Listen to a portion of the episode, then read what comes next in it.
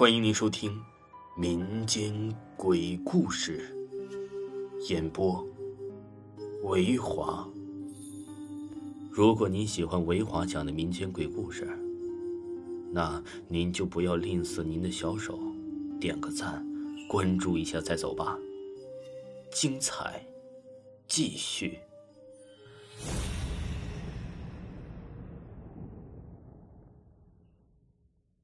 去年。因为大旱，在家里实在是没发开锅，我只好跟着我们村的春生哥到广东 K 市打工谋生，在离市中心十几里的市郊结合部水洞村租了一间出租屋住。这里环境偏僻，很安静。房东何太太住在了广州市皇家花园别墅区，每两个月呀是回来收租一次。我隔壁是我同班的姓阮的工友，叫阮翠珍，她是一个漂亮活泼的小姑娘，班里人人都爱叫她阿珍。我和阿珍是同班工友，又是芳邻，时间久了，我同阿珍混熟了，成了要好的朋友。别人都说我走桃花运，来打工啊，尚未到半年就找到女朋友了，而且长得非常不错。其实我和阿珍呢，尚未发展到那步，只是要好的朋友罢了。后来我也知道她的身世，婉翠珍呢是个四川妹，家在四川的阆中。听说五年前，她姐姐婉翠玲和姐夫何小通就是到 K 市贩卖香油，不久两人就像像是地球蒸发一样消失的无影无踪，直到现在还是杳无音讯。一天晚饭后，我约好阿珍今晚去冒险，目的地就是村子里最南端的那座小楼。我们都叫它鬼楼。这座鬼楼其实是村洞村开发出许许多多的老屋中的一栋。这是一个呀，建于解放前砖木结构楼，整座楼都是灰色的，灰色的屋顶，灰色的墙，灰色的门窗。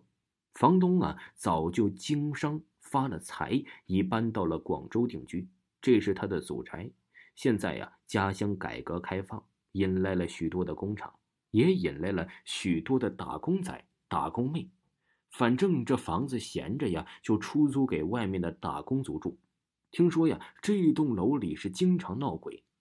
关于鬼楼的一些传说，都是由我们这帮打工族之口一代一代传下来的，说的有鼻子有眼睛，让你听了不由得寒毛直竖。其中啊，流传最广的一个传说，说在五年前，这间房子有一对恋人。本来也很相爱，可是那个男的发财后，竟抛弃了同他一起去广西贫困山村出来的情侣。结果那个女的无法忍受这样残酷的事实，从那栋楼的楼顶跳了下去。据说那个女鬼后来呀，一直是流连在这栋楼不去。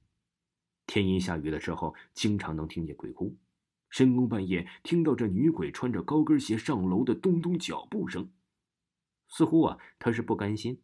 要等到他的情郎出来问个究竟。后来又有几个贪图便宜的打工仔租住，晚上夜夜听到那个女鬼的高跟皮鞋下楼声，吓得胆小的心脏病啊猝死在床上。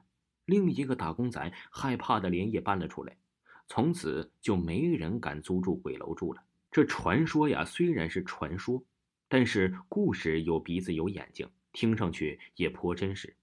但是我们来这里呀居住了一年之间。并没有遇到过什么怪事儿，甚至连村子里都不可能避免发生的事儿，诸如因情势或因失败经的压力而导致自杀事件的都有。今年呢，乡里开发区扩大招商，工厂一下子增加了十多个。我们所在的村子是面对全面招工的，来自什么地方的打工仔、打工妹都有。村里的出租屋实在是不够住。在几乎所有可能利用的出租房都出租完了，还是没够住。于是啊，这房租猛涨，房东却打起了鬼楼的主意。昨天我遇到在木器厂打工的老乡何春生，他是一个复员军人，为人豪爽，见义勇为。我们来打工的人都把他看成了主心骨，有什么事儿爱找他商量。厂方知道他在民工中极有威望，把他提升为保安队长。有什么事儿也爱找他同打工族沟通，我们呢都爱叫他春生哥。有一天，他告诉我说：“阿平，我得到消息说，从下个月起，村里所有的出租屋屋翻倍了。在那间从来没有人敢租的鬼楼，屋主开始在里面打扫卫生，准备出租了。租金只要到现在出租屋的一半。若你们不怕鬼的话，几个人合租这栋三层楼，居住也算宽敞。你若不怕，我们可以找房东何太太谈谈，因为我曾帮何太太家装修过房子，翻新过家具。何太对我不错，一定优惠我的。若你敢租，就这几天时间，决定下来，下个星期就可以搬进去了。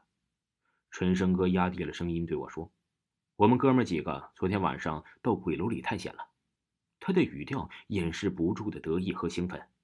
鬼楼晚上不上锁，也没人把守。哦，我听了也兴奋不已，因为啊，我把这点微薄的工资，若是房租翻番的话，真是除了锅巴就没饭了。我急忙问道：“里面有什么？快告诉我，你都看见什么了？”他故作神秘说：“不告诉你也罢，免得你不敢去住啊。”我说：“春生哥，我听说……”里面有鬼。听众朋友，这篇故事分为好几个片段，请您继续收听。